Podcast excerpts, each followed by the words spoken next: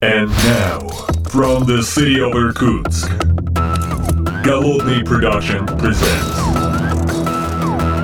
The Art of Programming Podcast. Unique, one-of-a-kind, Siberian flavor in the world of ай ти. Доброго времени суток, уважаемые послушатели. И с вами я, Голодный, из города Новосибирска. Я после конференции HighLoad две тысячи восемнадцать, Сибирия, э, нахожусь в офисе компании, переговорки в офисе компании э, Дубльгиз. Ой, блин, не Дубльгиз, Дубльгиз произносить нельзя. два джи ай эс, два джи ай эс. Только олдфаги помнят, что это Дубльгиз, конечно же, два джи ай эс. И здесь я не один, вместе со мной в этой переговорке Евгений, инфраструктурный инженер компании два джи ай эс. Здравствуй, Евгений. Привет, Антон.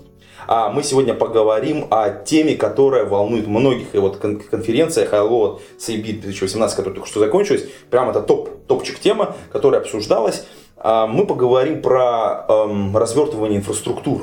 Ну, это одна из тем, которая касается очень многих людей, особенно которые делают HighLoad процесс, HighLoad какие-то системы, которые нагружены, которые работают постоянно. А мы понимаем, что э, два джи ай эс это работающая система двадцать четыре на семь.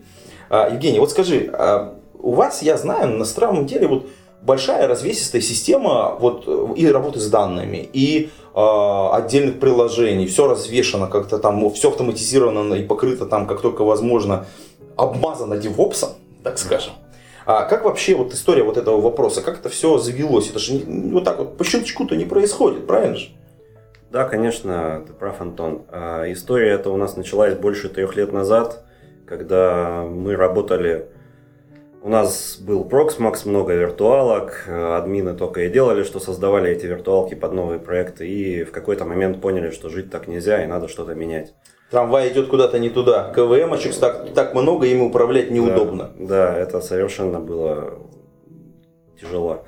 Поэтому мы встали на перепутье, у нас был выбор, либо пробовать разворачивать виртуалочки в OpenStack и накатывать на них новые проекты пакетами, либо пойти в сторону контейнерной инфраструктуры и докера. В те времена из контей- контейнерная инфраструктура еще только зарождалась, Kubernetes был в альфа-версии, поэтому мы ну, его решили сразу не брать. Попробовали такой проект, как Deis. Deis — это аналог Heroku, только частное облако, скажем так. Uh-huh. Мы попробовали его, запустили стейджинговый кластер, перевели туда несколько наших внутренних проектов, которые поддерживала наша команда. И это показало, что оно все работает. А на тот момент вообще сколько людей вот этим вопросом занимались? Ну, ты говоришь команда, то есть это сколько людей? Порядка пяти-шести человек.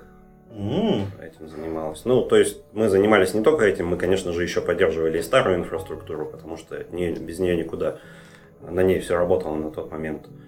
Поэтому в свободное время мы занимались новой. Как только мы поняли, что новые проекты ну, довольно-таки просто заводить в новой инфраструктуре, это просто запаковал в контейнер, тем более способов деплоя там было три, это... Самому написать докер-файл, самому подложить докер-имидж или даже пользоваться билдпаками от Heroku бесплатными, которые сами собирают те приложения. Магия какая-то. Магия. Делаешь гит-пуш, а оно уже работает.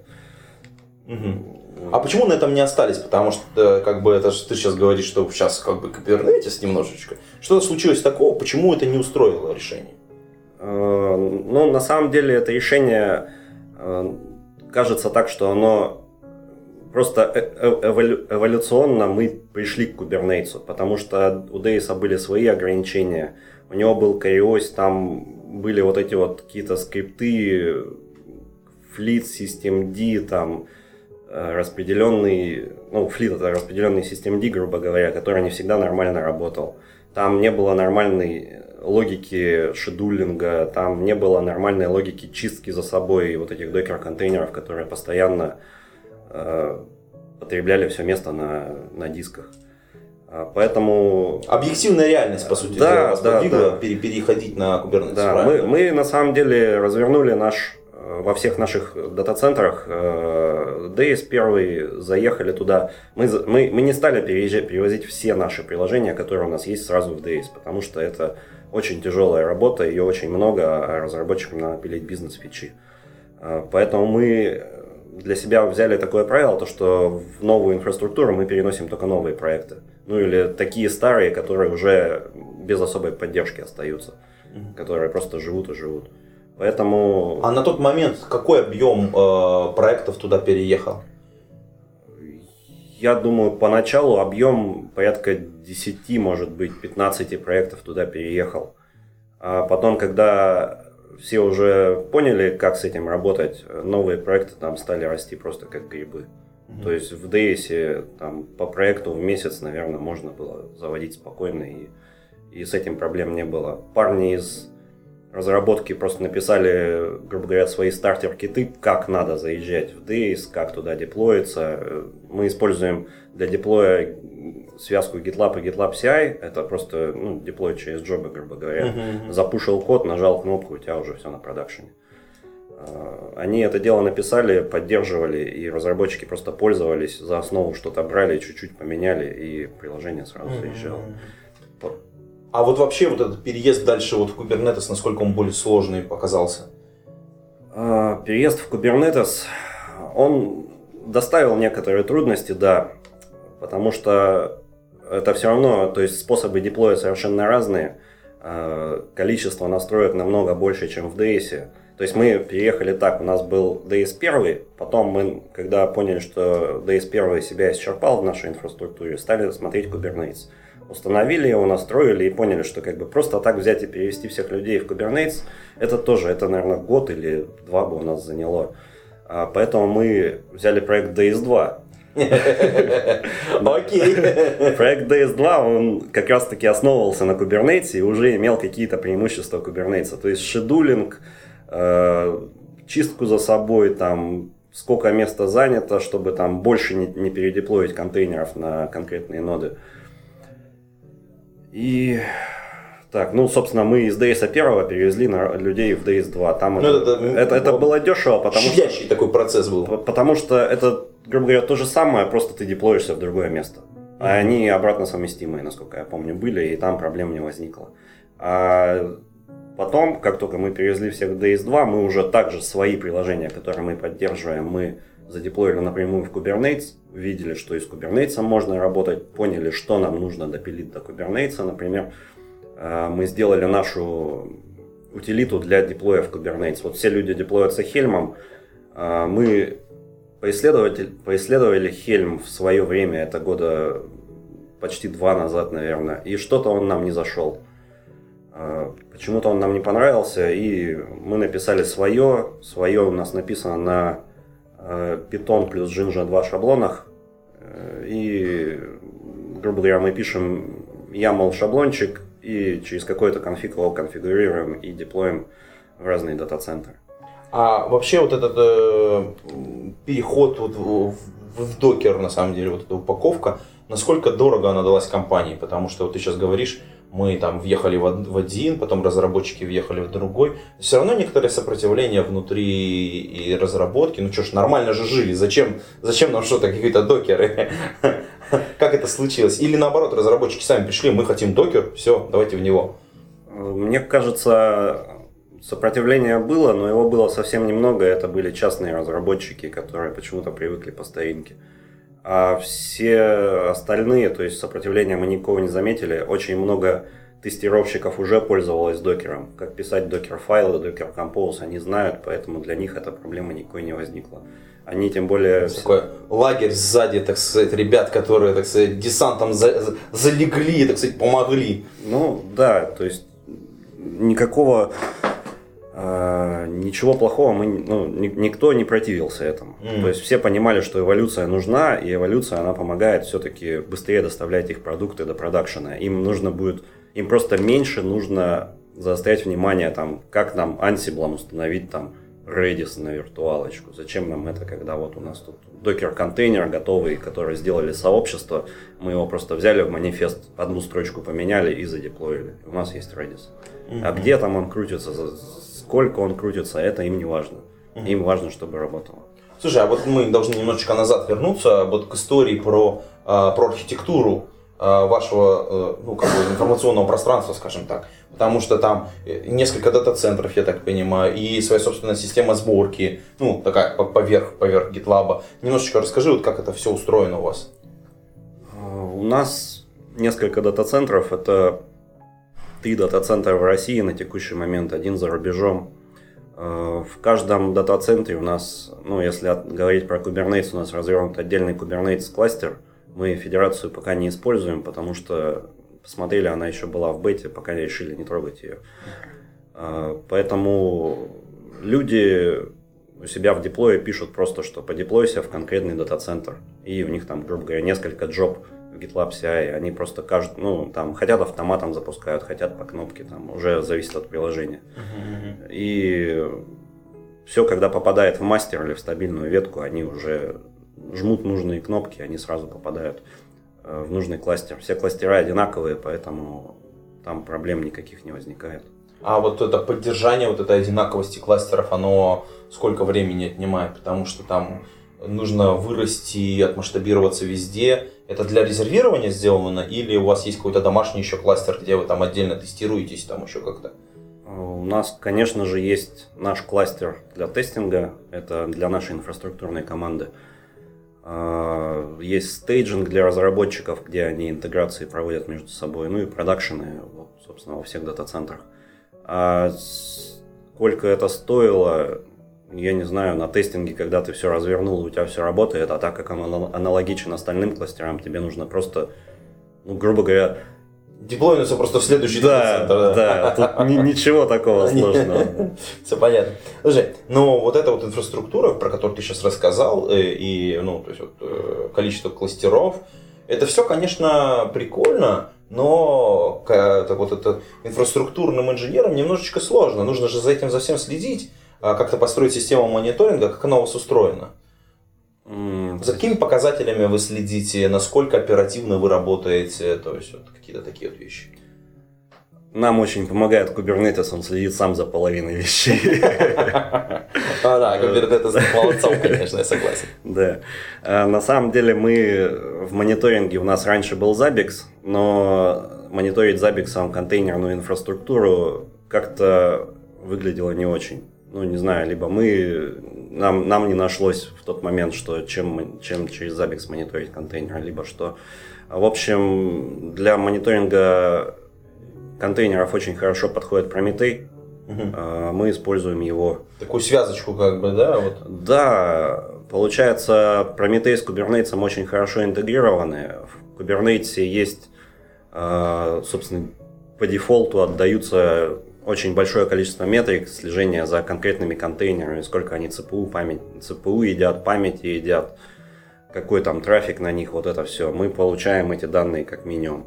А также мы получаем данные с нод, ну это обычный ноди-экспортер, который следит за нодами. Мы уже в Prometheus написали, что вот если у тебя, допустим, нода выпала из строя, тебе там алерт приходит через пять минут. Там на ноде нагрузка, через пять минут алерт приходит, ну и мы следим за этим. Uh-huh, То есть uh-huh. какие-то алерты есть критичные, когда тебе надо подниматься ночью, а есть как бы обычные алерты. То есть упала нода в Kubernetes, да даже ночью, ну и что? Он, ну он, да, он, он пошел под, пере... Он под пересоздаст на соседний, а ты спишь дальше, это же прекрасно. Слушай, ну здесь, конечно, Kubernetes в разных кластерах и синхронизация, это, конечно, прекрасно.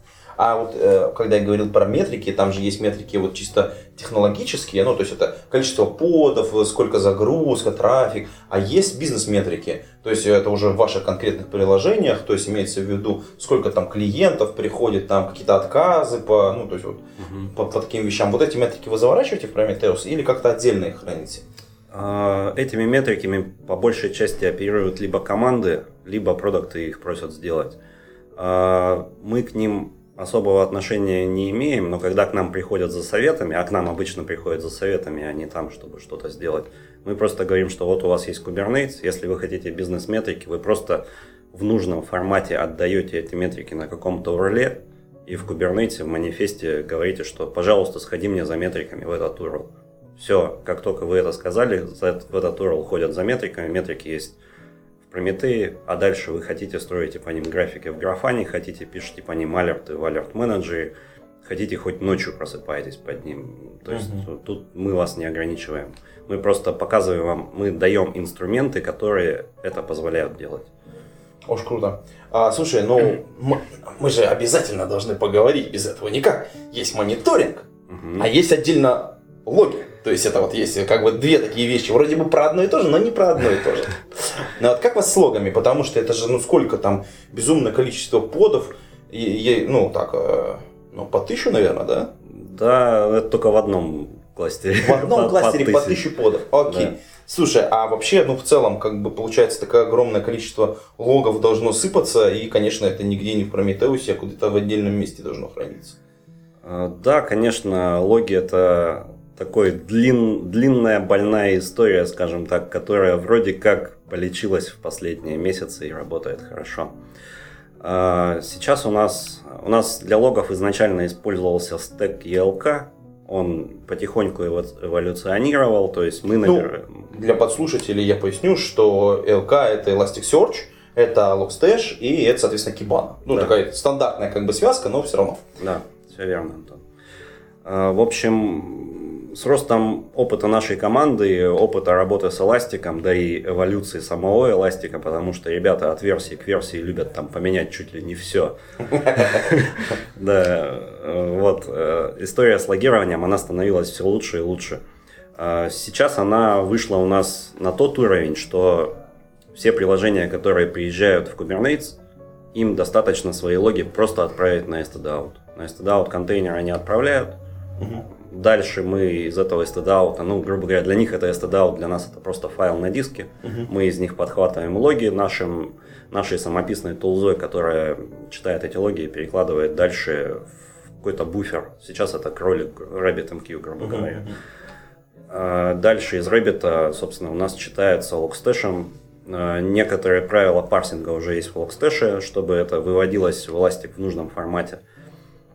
И как только, ну, то есть оно само автоматом, когда вы отправили на stdout, оно, грубо говоря, уже попало в Elasticsearch. И mm-hmm. дальше вы смотрите их Kibana или Grafana, там, как вам, как вам нужно, как вам удобно. А задача разработчиков просто на stdout. Ну, прям для разработчиков очень красота. Просто да. шлешь и все. Да, да. Слушай, а вот вообще, как бы, вот путь вот к этому, к Elasticsearch вот сразу получился, или были какие-то свои решения? Сначала что-то писали свое, или там использовали другие какие-то подходы? Нет, мы... У нас Elasticsearch еще года три назад появился, или три с половиной. Uh-huh. На самом деле он в этой компании появился еще в две тысячи одиннадцатом году, потом, но он использовался не для логов, а для поиска uh-huh. во внутренних продуктов. У нас для логов он появился года три назад. Мы попробовали просто отправлять туда логи с одного приложения, с двух, с трех. Посмотрели, вроде работает. Да, у него были проблемы там... То, что место заканчивалось, то, что индексы надо как-то удалять, то, что удаление индексов надо делать по какой-то кронджобе, а если этот сервер с кронджоба умрет, и вот ну, это да. вот все. То есть обслуживание эластика – это самая основная боль. Сам по себе эластик вроде как он, он работает и работает. Что там, нода умерла, он индексы переместил, все хорошо. А вот когда у тебя летит два терабайта данных за день, и тебе, у тебя емкость всего там, ну, грубо говоря, пятнадцать терабайт, то тебе надо эти терабайты чистить, потому что когда у тебя закончится место на эластике, будет еще хуже. Он там, там надо будет идти смотреть, какие индексы у тебя сломались, какие не сломались, и это все руками, это ужасно. Поэтому мы написали несколько у нас обвязок под Elasticsearch. Это тот, кто следит за, собственно, местом, за объемом индексов. У нас индексы либо по объему, либо по дням ротируются, там, в зависимости от того, что первым наступило. Мы, так как у нас еще такая схема сделана, чтобы у нас все люди не писали в один индекс и не сталкивались там лбами в маппингах, mm-hmm. потому что кто-то, у кого-то приложение на Node.js, у кого-то на Scala, у кого-то на пи эйч пи, mm-hmm. и это все совершенно разные поля, разные маппинги. Мы для каждого э, namespace в Kubernetes делаем свой отдельный индекс. Mm-hmm. Плюс, плюс у нас же осталась еще все равно старая инфраструктура, на которой держатся mm-hmm. старые большие продукты. Они тоже пишут в отдельный индекс, а там вообще деление по команде и проекту. И в итоге у нас за день создается там двести-триста индексов новых. Mm-hmm. А, как оказалось, создание индекса в эластике, особенно прописывание маппинга, так как он не статический, потому что триста индексов поддерживает статического маппинга, это просто мы бы умерли, наверное. Uh-huh. Это все динамически, и динамически он создает их долго, особенно индексы создает. И мы написали вот еще из, одну из обвязок, которая просто смотрит, какие у него индексы были за прошлый день, и создает их заранее. И в итоге у нас эластик, ну то есть в семь часов утра в ноль ноль по ю ти си он ломал, ломался раньше, сейчас он не ломается, а живет спокойно. Mm-hmm. Ну, конечно же, нам нужны еще бэкапы некоторых индексов, той же Kibana, mm-hmm. по- mm-hmm. потому что люди дашборды делают, они не хотят их потерять, ну и мы не хотим. Основное так, ну и еще у нас так исторически сложилось, что у нас эластик, как бы он не как Kubernetes разделен по кластеру в каждом дата-центре, он у нас один, один кластер на все три дата-центра. И вот это вот межсетевое взаимодействие, это тоже э, становится болью, когда у тебя, например, где-нибудь на Урале экскаватор перерубил провод до Новосибирска, и мы начинаем болеть. Но на этот счет у нас есть буферы, в которые, собственно, логи сыпятся. Логи там хранятся около суток вполне себе спокойно. И как только кто-то там провод зубами соединит, мы назад все дочитаем. И все заработает. Слушай, ну вот это вообще достаточно большая история. Как бы боль для крупных высоконагруженных проектов действительно с тем, как хранить, как удалять логи, как ротировать, сколько там все это строить. А бизнес-метрики, по которым ты хочешь потом провести исследования для улучшения продукта, это, конечно, куда-то надо все сливать. Каким-то образом с этим работать. Очень круто, что у вас так все замечательно получилось. Но э, вот ты рассказываешь, рассказываешь, и это, естественно, такой большой ком э, с точки зрения человека, который к вам придет, опять же, в инженерную вот эту вот, э, группу. И может освоить это все надо. То есть сколько времени занимает адаптация вот нового человека. Вот к вам приходит инженер, вроде бы все умеет, все знает, но понятно, что сразу пользу приносить не будет. Ну, какая-то будет, но это как бы еще не производительность его на самом деле в вашей команде. Сколько времени вот эта вот адаптация займет? По опыту последних инженеров, примерная адаптация его занимает, ну, то есть испытательный срок три месяца, за три месяца он уже начинает какие-то небольшие задачи брать, понимать, что у нас вообще происходит в инфраструктуре, как это все деплоится, и начинать работать. Я даже, я, три месяца – это такой срок, когда он уже познакомится со всей нашей инфраструктурой. Не, понятно, а, что он сразу да, начнет что-то уже делать, есть, но понятно. К- да, но... Какие-то мелкие, то есть по конкретной теме он спокойно за неделю разберется в ней и начнет уже приносить нам пользу, если мы будем давать ему задачу на конкретно эту тему. А за шесть месяцев где-то, я думаю, что инженер уже сможет предлагать решения по улучшению нашей инфраструктуры. Он видит, как здесь работает, у него есть свой какой-то опыт, и он просто собирает нас, нашу команду, и говорит: парни, вот у вас здесь сделано вот так вот, но мне кажется, что это будет лучше вот так вот сделать, потому что это нам принесет профит первый, второй, третий. Ну вот это, кстати, очень круто. То есть три шесть это такая известная цифра. С ней все работают. А, кстати, э, такой вопрос. Если вот уже отдельно э, про людей мы поговорим, уже, так сказать, немножечко за скобком технологического как бы стека, есть же какие-то, ну не знаю, э, культурные навыки, ну в смысле культурные какие-то традиции, которые вы э, в человеке хотели бы видеть, некоторые его, так сказать, soft skills или э, что у человека должно быть, чтобы он очень легко встроился в вашу инженерную команду. Как он должен взаимодействовать с другими людьми? Какой у него должен быть опыт? Хороший вопрос. Нам, ну, я думаю, что мы можем обучить и джуна спокойно работать с нашей инфраструктурой и встроиться в нашу команду. Мы в основном подбираем людей уже хотя бы с минимальным опытом, которые понюхали Linux, поняли, что это такое, как с этим работать, как решать какие-то трудные ситуации. И потом им просто-напросто надо будет изучить конкретную инфраструктуру, которая у нас используется, и, собственно, постараться, ну, быть в курсе того, что в мире вообще творится, чтобы, чтобы мы здесь не отставали. То есть каждый не только занимается нашим, но он еще и смотрит по сторонам, на, на, наружу, да, потому что оттуда идеи тоже хорошие приходят. А внутри команды у нас, ну, развита такая культура, как...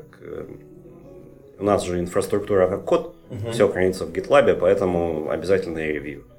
О, обязательно это рев... прям, знаешь, бальзам на душу. Да, конечно, обязательное ревью, два эл джи ти эм, иначе это ты не пройдешь. Там бывает, конечно, помидорами еще закидывают в GitLab, есть. Тоже не пройдешь. Все понятно. Ну вот прям супер содержательный как бы разговор про инфраструктуру два джи ай эс от Евгения. А мы, кстати, должны здесь напомнить всем подслушателям, что этот выпуск подкаста поддерживают патроны. Выпуск этого подкаста поддержан патронами: Константин Петров, Федор Русак, Сторожук Богдан, Сергей Петров, Сергей Киселев, Сергей Винярский, Яков, Павел Ситников, Евгений Неверов, Ника Бурова, Дмитрий Долженко, Павел Дробушевич, Григорий Пивовар, Василий Галкин, Евгений Власов, Константин Коврижных, Логуновский Иван, Сергей Жук, Александр Кирюшин, Нейкист, би семь дабл ю, Лео Капанин, Алексей Нестеренко и Никита Ложников. Спасибо вам, ребята, большое за поддержку. А вы, уважаемые подслушатели, можете стать патронами. Пойдите на patreon dot com slash голодный и поддержите выпуск этого и других подкастов. Это несложно. Ссылочка есть в описании. Так вот, а на этой бодрой ноте мы будем с Евгением завершать выпуск этого подкаста. Уважаемые подслушатели, пишите свои комментарии обязательно к этому выпуску подкастов. А если вам что-то интересно, мы, может быть, с Евгением еще раз встретимся и что-то конкретное пообсудим. А на этом все. Пейте кофе, пишите Java. До скорых встреч. Пока-пока. Пока.